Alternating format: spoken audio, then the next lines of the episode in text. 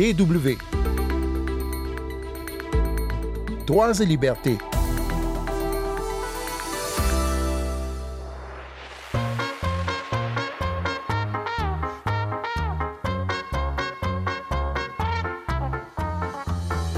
Écoutez cette histoire que l'on m'a racontée. Du fond de ma mémoire, je vais vous la chanter. Ainsi débute une chanson pour enfants, mais c'est aussi comme ça qu'on pourrait commencer l'histoire de la charte du Mandin. Car c'est bien une histoire répétée depuis le XIIIe siècle, chantée par des générations de griots, qui a donné l'idée à des historiens, 700 ans plus tard, de coucher sur papier les principes moraux et politiques édictés par cette charte venue de l'époque de l'Empire mandingue. Une charte qui continue d'être une référence pour de nombreux Africains au XXe siècle. Nous en discutons cette semaine avec le professeur Koulibaly qui a enseigné à l'université de Bamako. Mais pour mieux comprendre tout cela, mieux vaut sans doute commencer par le commencement. Sandrine Blanchard au micro, bonjour et bienvenue tout le monde.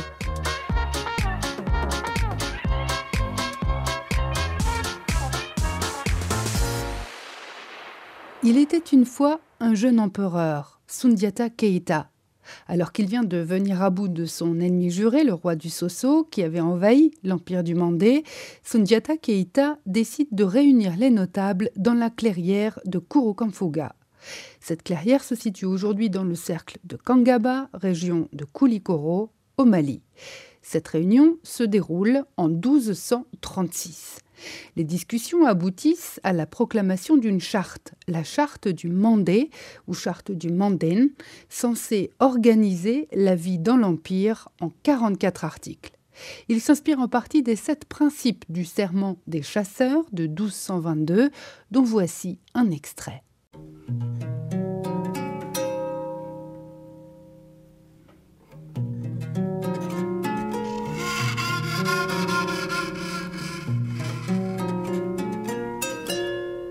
Les chasseurs déclarent Toute vie humaine est une vie.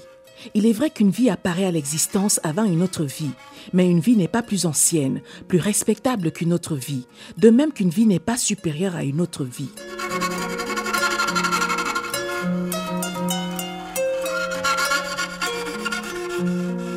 Les chasseurs déclarent Toute vie étant une vie, tout tort causé à une vie exige réparation.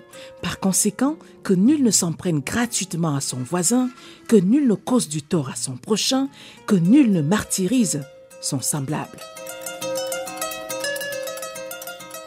Deux articles du Serment des chasseurs lus par Elisabeth Hassen. Vous êtes toujours à l'écoute de Droits et Libertés sur les ondes de la Deutsche Welle.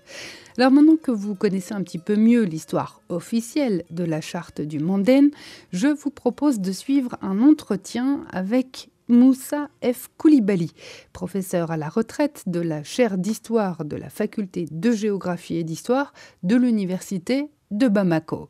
Il revient sur l'importance historique de ce texte de la charte du Mandane, son actualité encore au XXIe siècle, et il répond aussi aux polémiques d'historiens qui accusent la charte d'être un faux.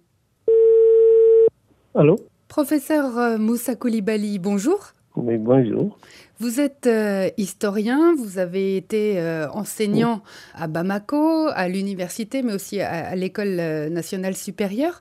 Nous vous appelons aujourd'hui pour parler de la charte du Mandé. Alors d'abord, comment est-ce que vous vous dites? Est-ce que c'est la charte du Mandé, la charte du Mandén Bon, la charte du Mandé, UN, à la fin. Moi, je dis comme ça. Qu'est-ce que c'est que cette charte du Mandin dont on parle euh, tant?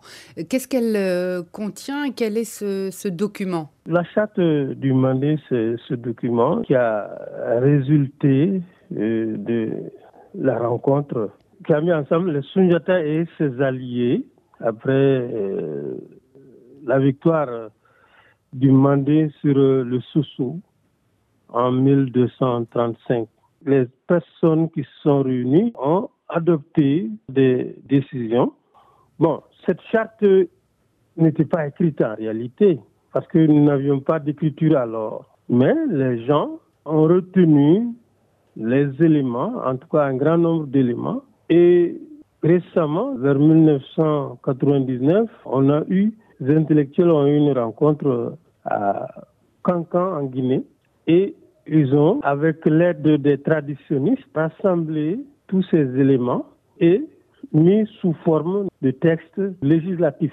Peut-être pour préciser, donc cette euh, charte de, du XIIIe siècle, qui a été, donc, vous l'avez dit, euh, proclamée par Sundiata Keita, elle devait définir un petit peu les règles de la vie sociale au sein de, de l'Empire, hein, c'est ça? Oui. Et elle a été perpétuée pendant des siècles par les griots, donc euh, de, de, façon orale, jusqu'au XXe siècle où on a décidé de la transcrire. Jusqu'au XXe siècle, c'est bien ça. Bon, après la victoire sur euh, Soumaoro Kanté, n'est-ce pas, le roi du Sousou, les Mandinkai ont voulu se retrouver entre eux, qu'ils soient Mandinka ou d'autres, pour fixer certaines règles de conduite, n'est-ce pas, dans le pays, mais aussi pour créer une atmosphère d'entente dans le pays entre les populations.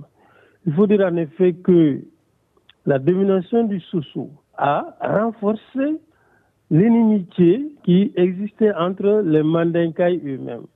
Et donc, ce texte précise comment l'entente devait se faire, comment la société devait être régie par la suite au Mandi.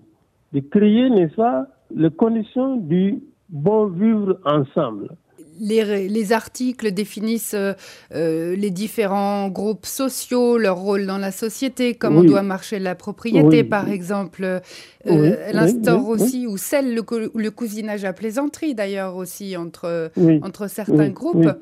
Euh, et elle, elle accorde aussi des droits fondamentaux aux citoyens, si on peut dire, de, de l'Empire, aux habitants aux de l'Empire. Oui, des droits, n'est-ce pas, aux femmes et même aux esclaves comme on dit aujourd'hui, ne les gens vulnérables.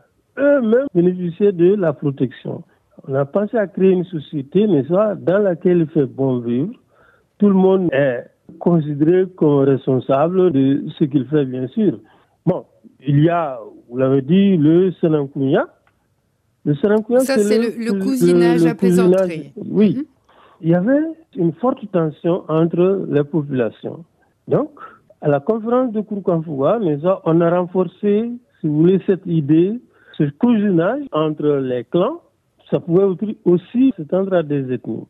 Beaucoup d'intellectuels et même des, des responsables politiques, d'ailleurs, d'aujourd'hui, du 21e siècle, font encore référence à, à la charte du Mandin oui. comme euh, une base qui pourrait servir de réflexion pour euh, euh, réinventer un petit peu l'avenir de l'Afrique sur des valeurs qui sont endogène, africaine. En quoi, selon vous, ce, cette charte est encore d'actualité sous certains aspects?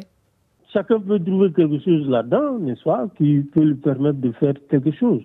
Donc, je pense, n'est-ce pas, que c'est un document qui a le mérite d'exister et transmet des valeurs, n'est-ce pas, que l'Afrique aujourd'hui, dont les Africains peuvent s'inspirer. Il n'est pas dit de les prendre telles quelles et de les appliquer. Non, il faut les prendre, n'est-ce pas, et alors les adapter aux conditions nouvelles, aux conditions qui existent aujourd'hui. Il faut prendre ces éléments et les étudier et tirer quelque chose, n'est-ce pas, qui peut aujourd'hui, n'est-ce pas, nous permettre d'avancer, n'est-ce pas, etc. En oui. revanche, il, il, il, existe des historiens qui remettent en doute la véracité historique même de la charte du Mandin et qui estiment qu'en fait, euh, elle est l'œuvre euh, d'un d'historiens, de, de, magistrats du XXe siècle. J'ai notamment trouvé un certain Francis Simonis, qui est euh, euh maître de conférence euh, en France, spécialiste de l'histoire des sociétés mandingues en, en Afrique de l'Ouest, qui parle, lui, d'un document apocryphe euh, d'invention récente qui tire sa force aujourd'hui du classement euh, à l'UNESCO euh, au titre du, patrimoine immatériel. Mais selon lui, il s'agirait en fait d'un document qui a été fait au XXe siècle. L'histoire est toujours comme ça. Il y a des détracteurs. Nous étions dans une société d'oralité. Donc, il n'y avait pas d'écrit. Les gens ont retenu. Ces éléments, du moins, étaient épars. Tout le monde ne connaissait pas le tout. Certains connaissaient certaines parties, d'autres encore d'autres, etc., etc. Donc, on a fait appel aux traditionnistes et chacun a dit ce qu'il connaissait. Donc, on a, à partir de là, n'est-ce pas, établi un texte. Alors, qu'on ne cherche pas, n'est-ce pas, la petite bête aux choses qui n'en valent pas la peine. Même dans l'histoire européenne, il y a beaucoup de choses qu'on a inventées. Hein. De l'histoire de Rome, Romulus et Romulus, qui sont-ils? Les Africains ont le droit de faire de leur histoire ce qu'ils entendent. Le principal reproche que formulait cet historien au, document, ça n'était pas d'exister, mais c'est qu'en fait, il était instrumentalisé pour euh, organiser un, passé un petit peu fantasmé, pour essayer de créer une, euh, a posteriori une, cohésion euh, sociale qui puisse légitimer l'état de la société au XXe siècle, au moment de la rédaction du document. que c'était plus politique que scientifique. dans tous les pays du monde, on utilise l'histoire des fins politiques. Ce n'est pas propre mais à l'Afrique. On utilise l'histoire à des fins politiques. Dans tous les pays du monde, c'est comme ça. la charte de Kouroukanfoua, c'est l'Empire du Mali. Or, l'Empire du Mali, mais ça a concerné beaucoup de pays de l'Afrique occidentale d'aujourd'hui. Donc, euh, un seul pays ne peut pas se prévaloir d'être, de s'identifier, à cette euh, euh, charte-là. Ça concerne tous les pays. Et puisque ça concerne tous les pays, bon, pas tous les pays, mais beaucoup de pays, c'est déjà là un point de départ pour un regroupement. Oui. L'histoire du Mandé n'est pas donnée que par les traditionnistes. Il y a les auteurs arabes. Ibn Battuta, n'est-ce pas, voyagé au Mandé, donné beaucoup d'informations sur le Mandé d'autres auteurs comme Ibn Khaldoun. Oui, Lui n'a pas fait le voyage, mais mm. il s'est informé auprès de ceux qui ont voyagé dans l'Empire du Mali. Professeur Koulibaly, un grand merci. Merci beaucoup, merci beaucoup. Merci. vraiment, merci.